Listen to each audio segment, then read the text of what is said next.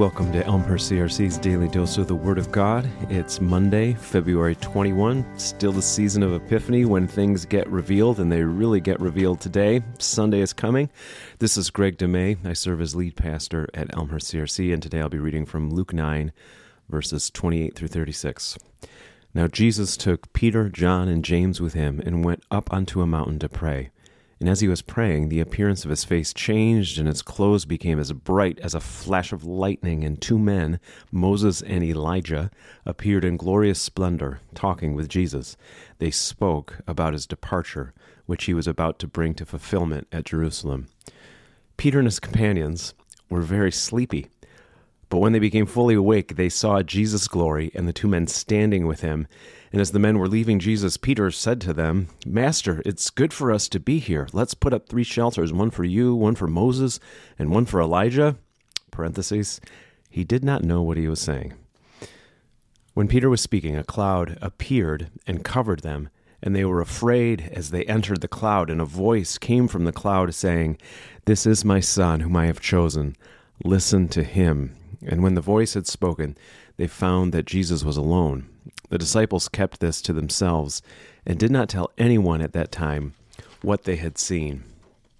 So we're just about at the end of the Winter Olympics. Athletes train for years and years to compete and have their Olympic moment. A familiar scene is right before an event, say a figure skater takes the ice. Their coach is always there, cradles their face in their hands, and says some final words of encouragement. In Luke 9, Jesus is in a similar position. He's been training his whole life for what he's about to do in Jerusalem. And God the Father sends some final words of encouragement to his son. First, Jesus' appearance is transfigured to remind him that what he's about to do is going to bring brightness and light and glory to the world. Second, Moses and Elijah, Hall of Fame servants of God, are sent to be Jesus' companions on the mountain. Luke writes that they, quote, spoke about his departure. Given that Elijah was taken up to heaven by fiery chariots and Moses died on the edge of the promised land, I would love to have heard that conversation and their reflections to Jesus. But the real encouragement comes from God the Father himself, whose voice says, This is my Son, whom I have chosen. Listen to him. That is the best encouragement and coaching that a person could get.